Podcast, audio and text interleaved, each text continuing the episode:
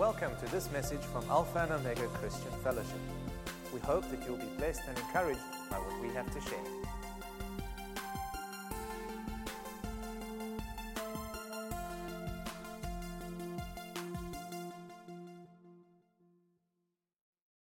Good morning, all. After a few days in Harare, Zimbabwe, I got back on Monday afternoon. Greetings and regards from our church in Harare.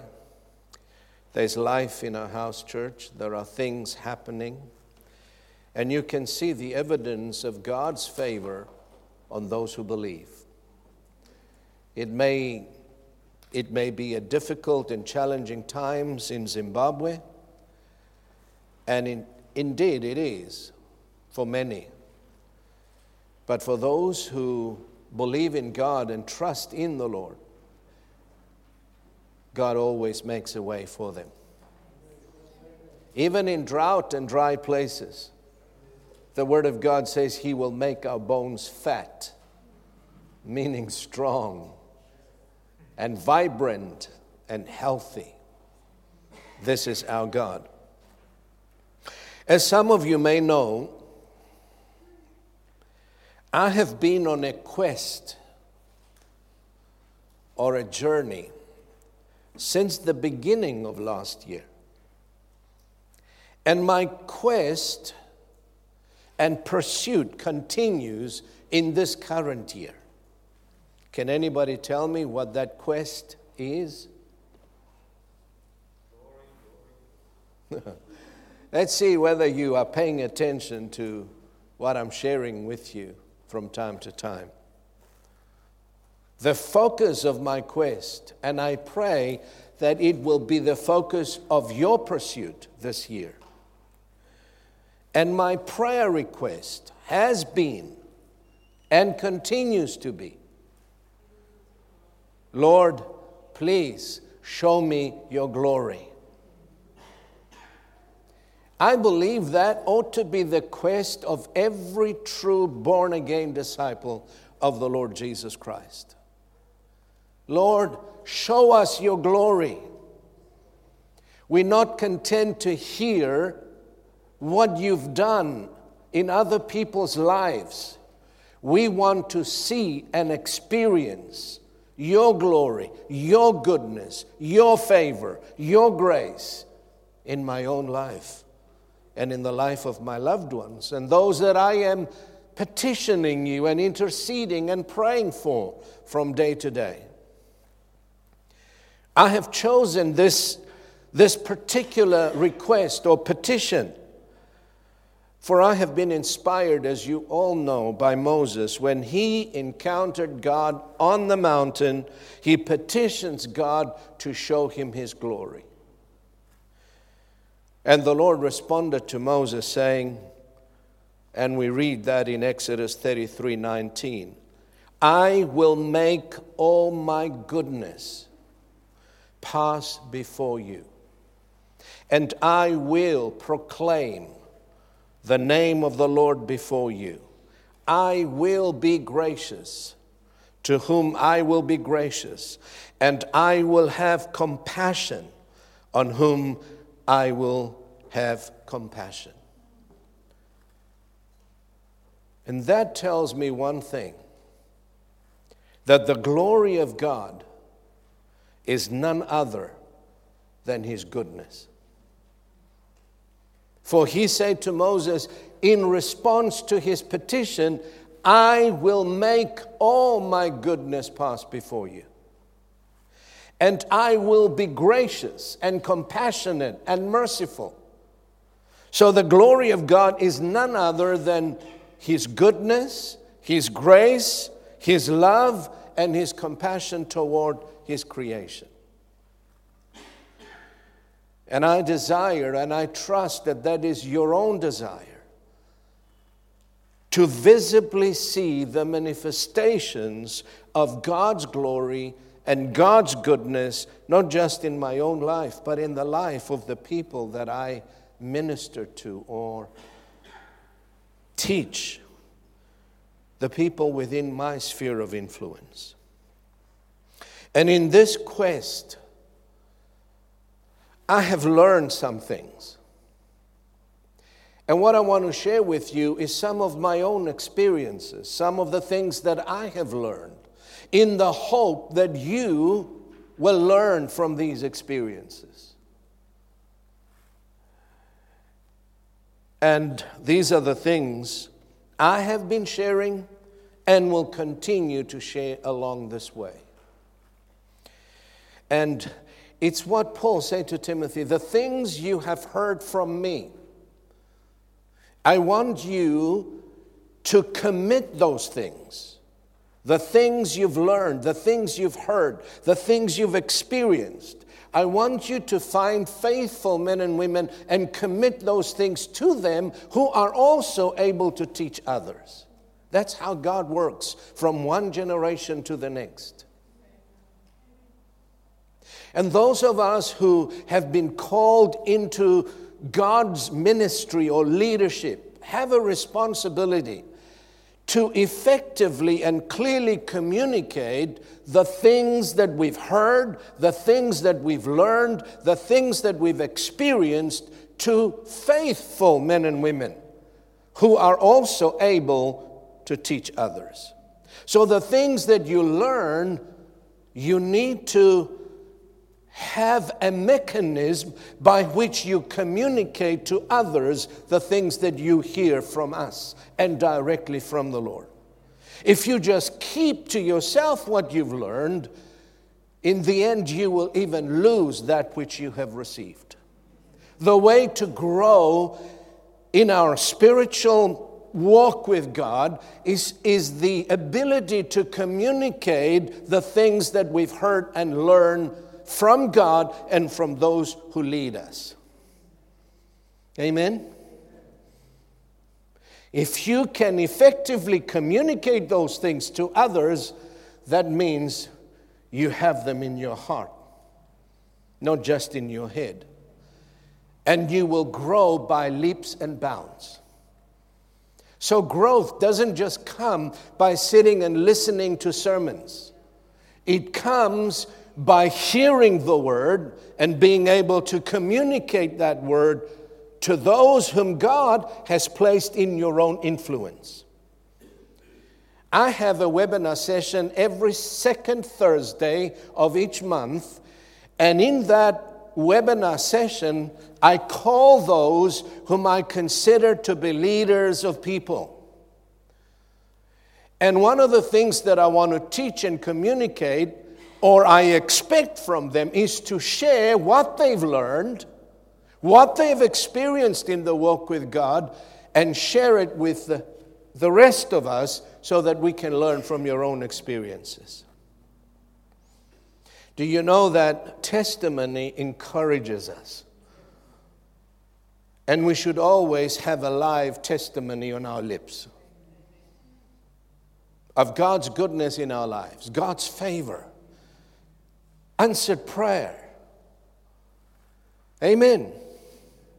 And for anyone who desires to see the manifestations of God's glory, goodness, power demonstrated in their lives, they need to understand that there are prerequisites or conditions, if I can put it that way, to answering this prayer request.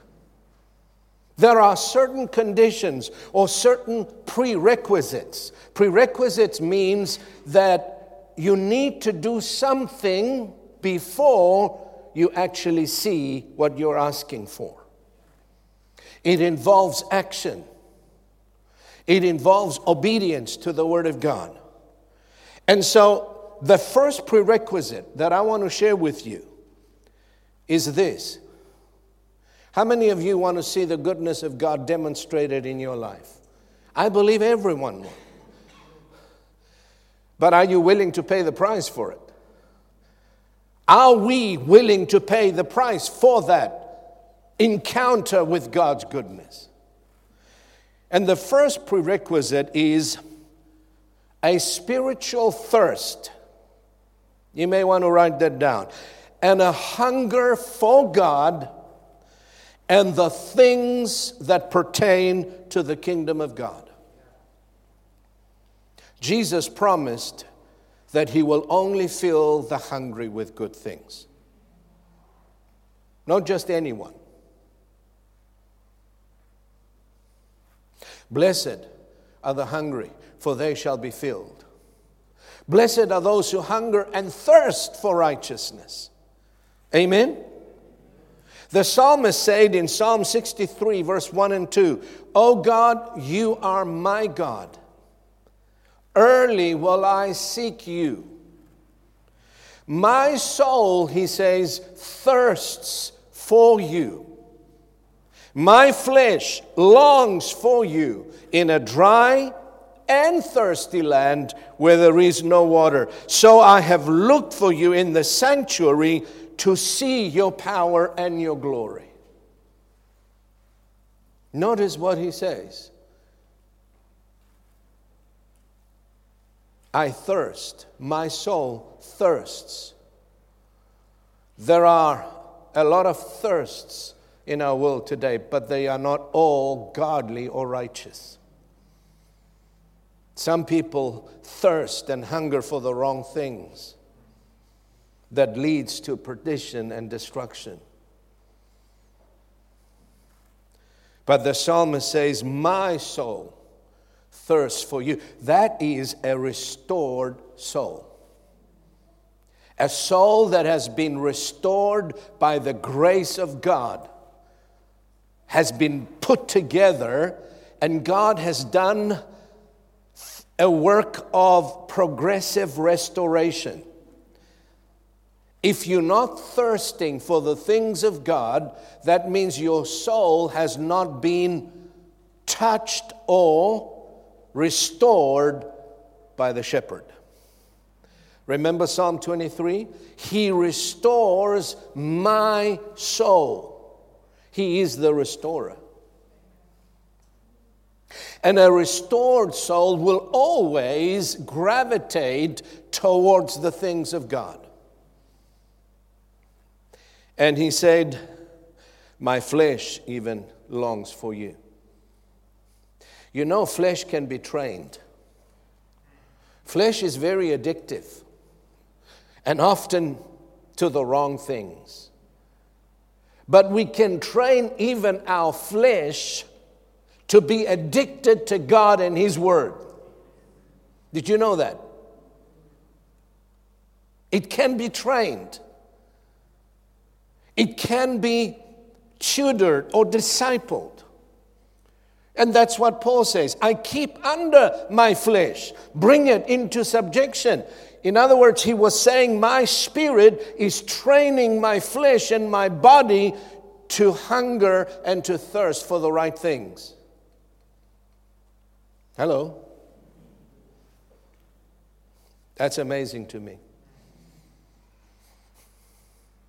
God has made us addictive human beings. Amen. It's in your nature to be addictive, but not to the wrong things, to the things of God. That you cannot live without God, you cannot live without His Spirit, without His Word, without His goodness. And that's where God is leading us. In Psalm 107, verse 9, he says, For he satisfies the longing soul and fills the hungry soul with goodness. You got to thirst for the goodness of God according to this word. And as you can see from these very scriptures and many others, which we don't have time to go to, one has to strongly desire such encounters with God. They don't just happen accidentally. Without you wanting it, without you and I seeking it and pursuing it, they don't just happen. Every encounter I had with God in His presence over the years has left a mark on me. And has changed my way of seeing things, changed the course of my life, the direction of my pursuits, because they had such an impact on me. Amen. But I sought God for it. I fasted for it. I longed for it. I shut myself away until God showed up. And when He did, I could not remain the same anymore. How desperately we need these living encounters with God. But they don't just happen, folks.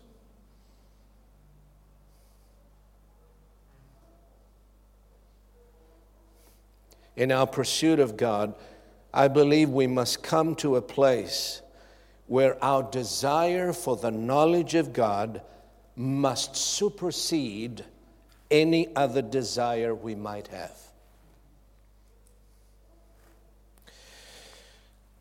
I have always been touched in my heart for years now by what the psalmist said to God in one of his prayers.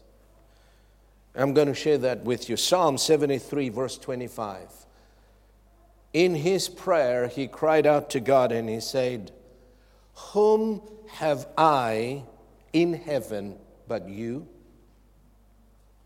And there is none upon the earth that I desire besides you. Do you know what that tells me? That this person is totally ruined for this present world. And what this world has to offer him. He says, There is none upon the earth, nothing that I desire more than you, O God. He reminds me of the words of Paul when he said, through the cross, and we sang about the cross. Thank God for the cross. He said, through the cross, the world is crucified to me. In other words, the world, its pulls, its desires, has no effect on my life whatsoever because it's crucified to me. And I, he says, I'm crucified to the world. And that's what the psalmist is saying. The world was crucified to him, and he to the world. That's one of the things that we've got to get right. One of the things that ruins or quenches our desire and thirst for the living God are the pursuits, the ideologies, the values, and the desires of this present world that kills your hunger for the things of God. It will destroy your thirst. We have a responsibility, folks, to protect our thirst for God.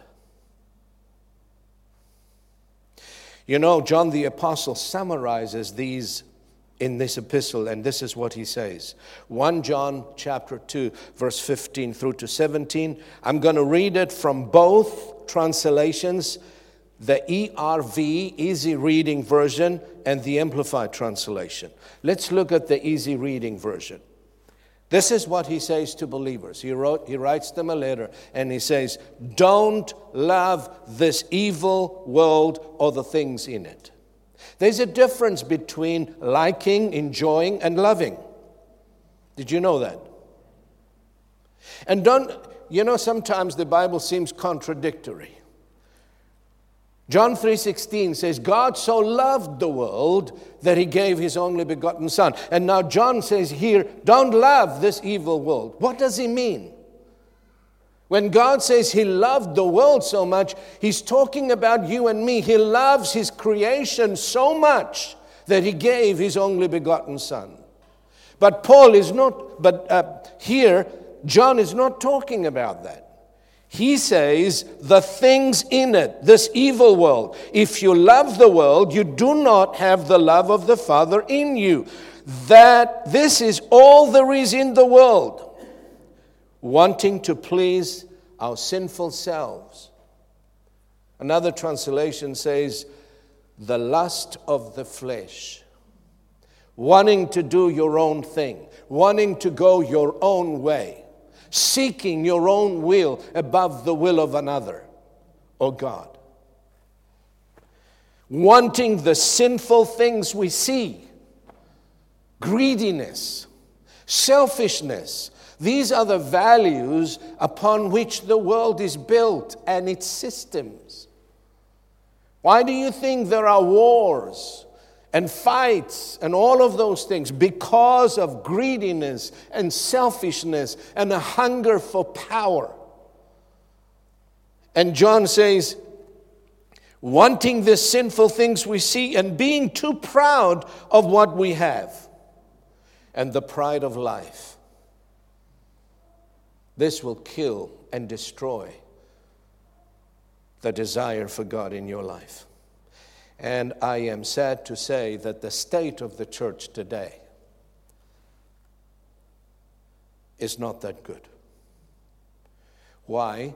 Because the spirit of this present world has entered, infiltrated the people of God, and it stole from us the beautiful things, the spiritual things it stole from us the beauty, the power, the authority that once the church walked in. None of these come from the Father. They come from the world. The world is passing away, and all the things that people want in the world are passing away. But whoever does what God wants will live forever. Amen. He's contrasting a person who pursues the values of this world and a person who pursues the values of the kingdom of God. He says, The one who pursues the will of God will remain and abide forever. But the one who pursues the values, the ideologies, the desires of this present world will pass away with the world, will no longer be. Amen? The Amplified. I'm taking my time on this because this is one of the prerequisites or the conditions of seeing and experiencing the glory of God in our lives. Do not love the world of sin that opposes God and His precepts, nor the things that are in the world. If anyone loves the world, the love of the Father is not in him. For all that is in the world, and he goes on to list three things the lust and sensual craving of the flesh, and the lust and longing of the eyes, and the boastful pride of life, pretentious confidence in one's resources or in the stability of earthly things. These do not come from the Father, but are from the world. And the world is passing away, and with it, its lusts, the shameful pursuits, and ungodly longings that derive from our sinful nature. But the one who does the will of God and carries out his purposes will live forever. Amen. You can say that again. Amen. I want to live forever in the presence of God. But there is a price to pay. Embracing the cross, because the cross is the cure for worldliness. The cross will put to death all that is of the flesh within you, all that is of the world. It will put them to death.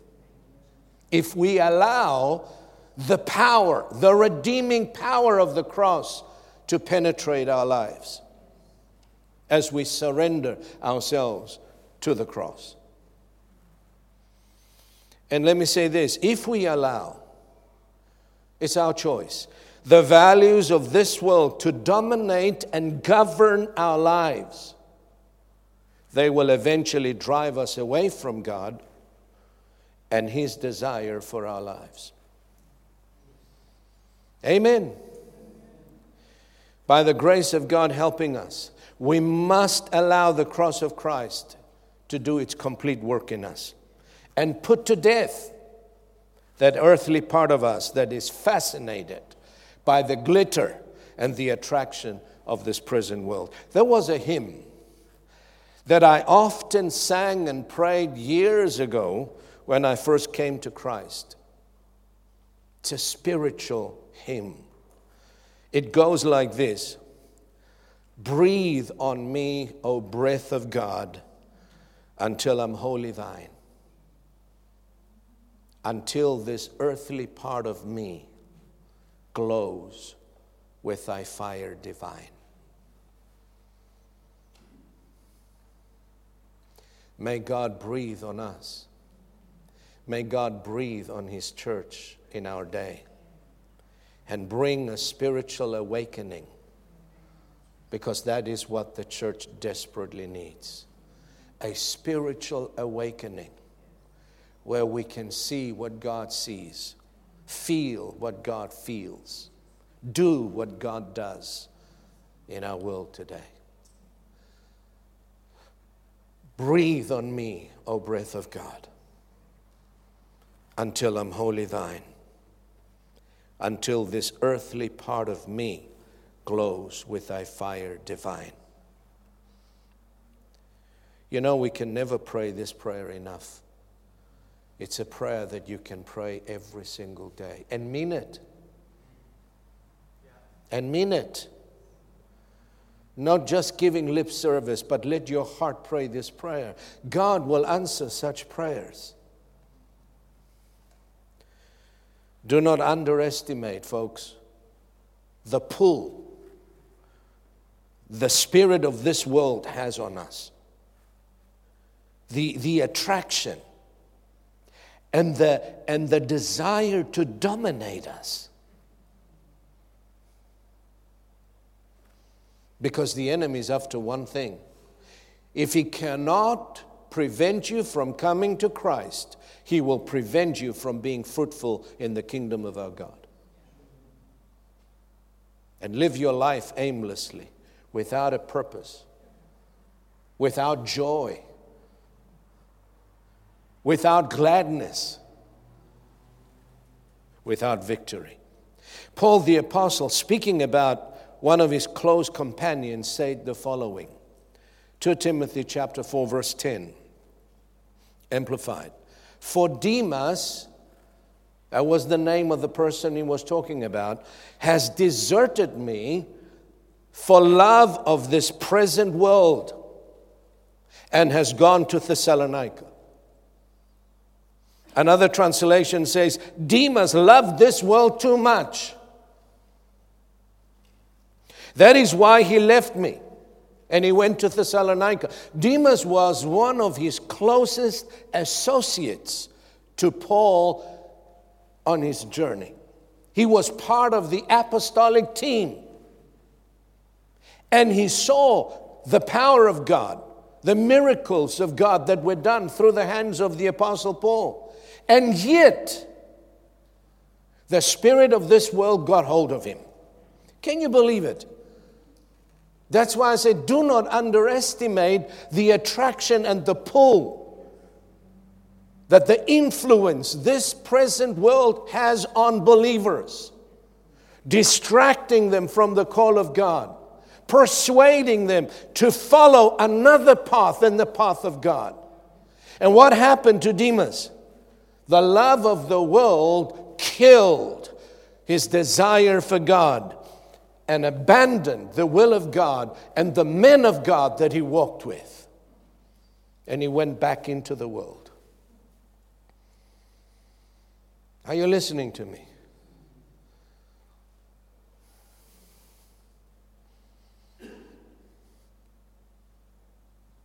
This is,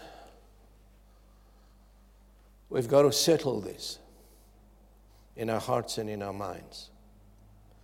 Paul said, Do not be conformed to this world. In other words, don't think the way the world thinks. Do not pursue the value system this world pursues. Find out what the world desires and go the opposite way. You will be safe. Jesus said, That which is highly esteemed among men, it is an abomination in the sight of God. What do men esteem today? Think.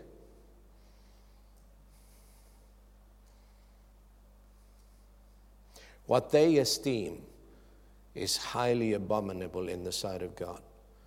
They hate humility. They love pride. They boast.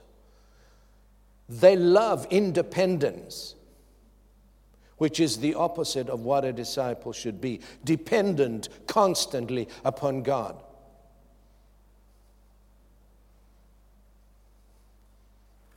Pursuing and laying down their lives at the altar, sacrificing what is dear to them for success in the eyes of the world.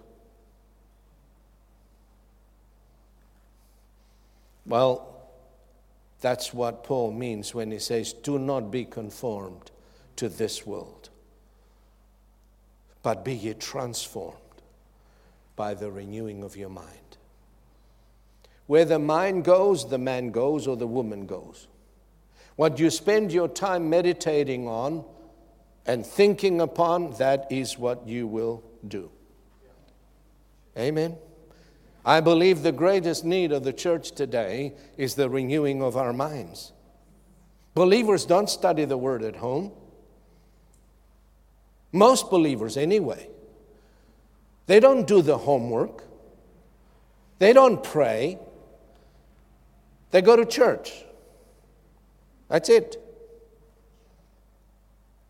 I wonder sometimes if God takes the assembling of ourselves together, takes it away altogether, what are we going to have?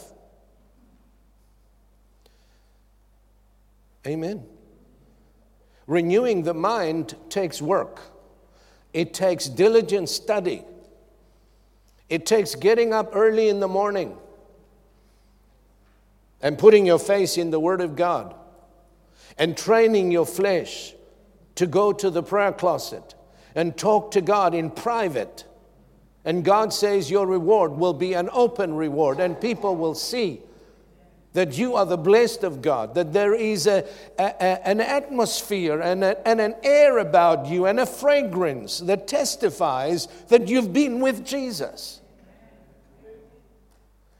I remember years ago, I took my car to the service place. And there was always the same person. Now she left, of course, she retired. And here I'm standing before her, and I said, Good morning. I brought my car in for service. She looks at me and she, her eyes wide open, she says, What is it about you? Why is it that you shine? And I testified to her. You know why? Because I spent probably an hour or two hours in the presence of the Lord before I went to take my car in. You cannot spend time with God and remain the same, folks. And how, how many times am I stressing this over and over and over and over again? Hopefully, that some of us will get it.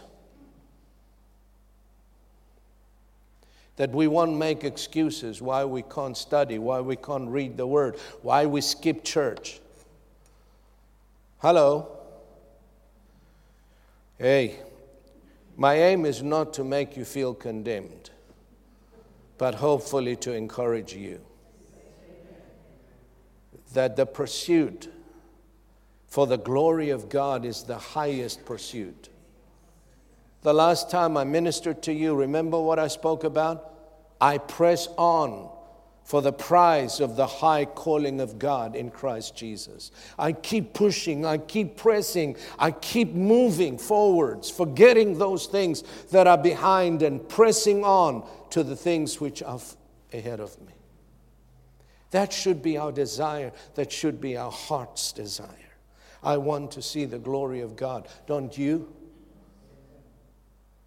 Imagine what would happen in this place if a miracle or two or three of healings and, and demonstrations of the Spirit take place, we won't find a place to put the people in. God said, Prepare the house, and I will bring the people. Bring my presence here, and I will bring the people. Amen. Let's pray for this, for this family that God has called together. Not just for our own needs and desires and what's in it for me, but pray for the, for the, for the growth, the prosperity the, of this fellowship. And say, God, I invest my life into this family. I invest my time, my prayers, my resources, my giftings, whatever you've given me. I want to invest it in this family because I want to see the glory of God demonstrated. And not stand back, but take a step forward. Go one more step deeper into the river of this fellowship. Do you know church is what you make it? Pastor doesn't make the church. It's what you put in that's going to make the difference. And God has gifted you with gifts, with talents, with beautiful fragrance that needs to be released. Not just in the assembly, but even during the week. Let your light so shine before men that they may see your good works and glorify your Father which is in heaven, folks. Amen. Amen. Praise God. I don't want to go too long this morning. I don't want to just run over these things that I'm sharing with you. I want to give you something to meditate on during the week and say, Lord, where do I stand in regard to this? The psalmist said in Psalm 139 Search me, O God, and know my heart. Try me and know my anxious thoughts. And see, because in your light I will see light. See if there, if there is any wicked way in me, and then lead me in the way everlasting. Amen.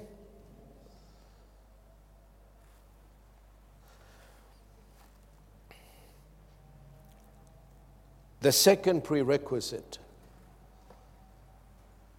is believing. Believing. One needs to exercise faith in God and in what He says.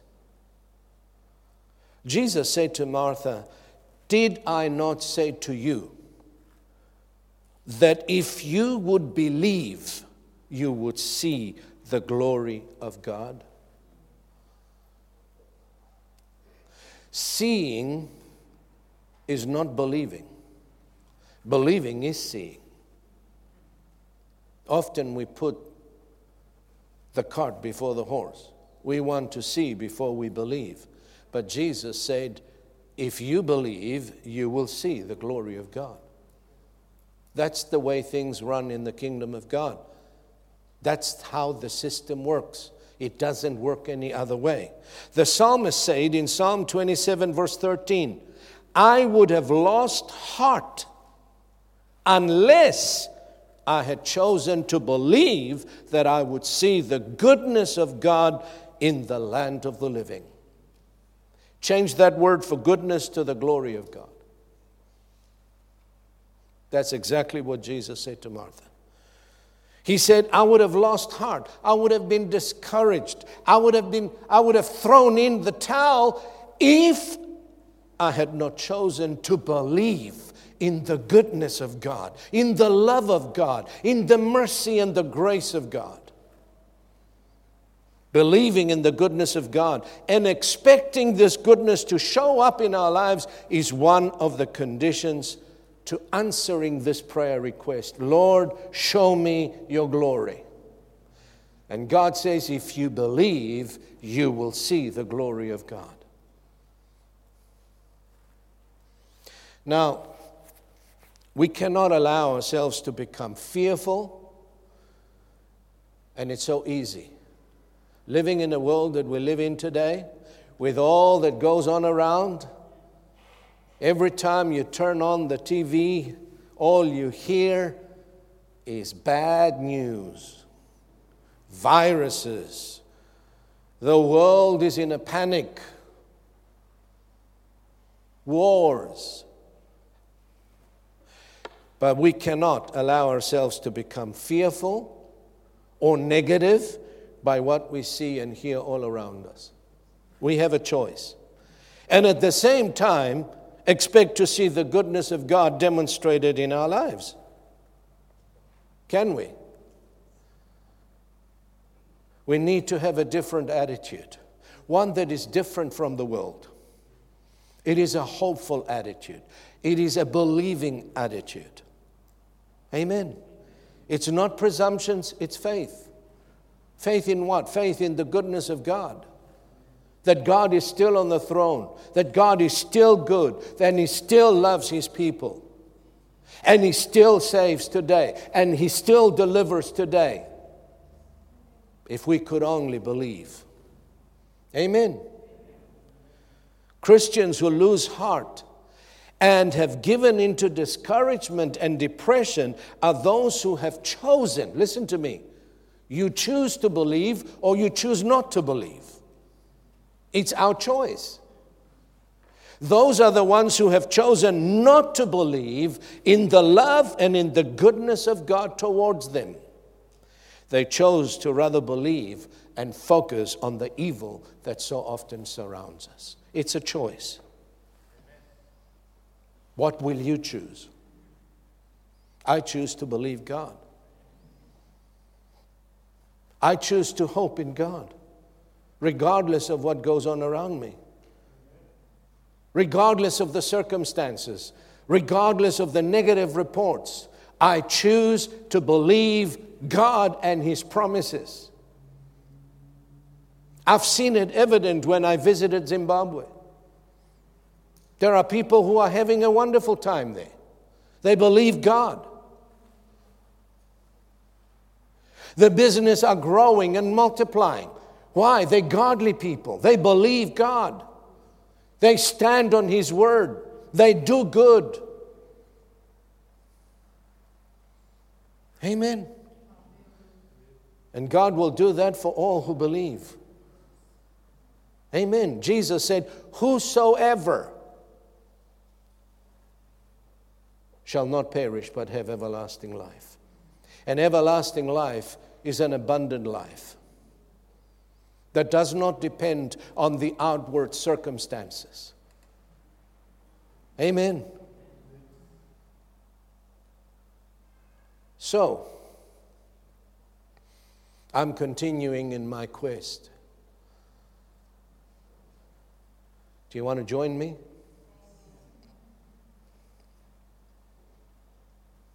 Let's journey together. Put your priorities in the right order. Amen. Set your priorities in the right order. In the beginning, God, put God first. Jesus said, Seek ye first the kingdom of God and his righteousness and all these other things that the world strives, kills, lies, cheats in order to achieve, I will give them to you. I will bless you with these things if you set your heart on the right course and your priorities are right. Amen. I've learned this lesson 43 years ago. And my wife is a witness. I have not allowed neither my children nor even my wife sometimes distract me from that.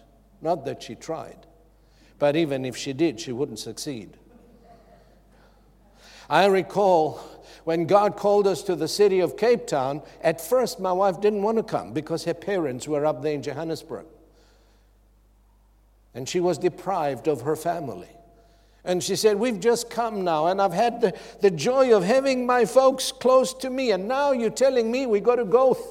thousands of kilometers across now down to the, to the city of Cape Town. I don't think I'm going to come. I said, okay. I said, God, you heard that? I'm not going to convince her. It's your job. Well, in a matter of a week, God sorted her out. And she followed. She always followed. God's will first. There was a time in Zimbabwe when the health system, the education system was, was really awful. It would cost you a lot of money to send your kids to private school. Some folks decided, I'm leaving. I'm not going to leave my children in this situation. I'm talking about believers now. No, sir. We only leave when God says leave. If God doesn't say leave, we stay put. Seek ye first the kingdom of God and his righteousness every day, and all these things will be added to you.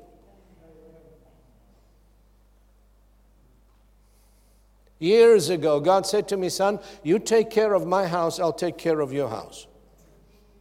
It's a deal. What does that mean? Take care of my people, feed my people, care for my people, teach my people the Word of God. Don't compromise. Tell them the truth in love, and I will take care of your house. My goodness, He has done that so well. Amen.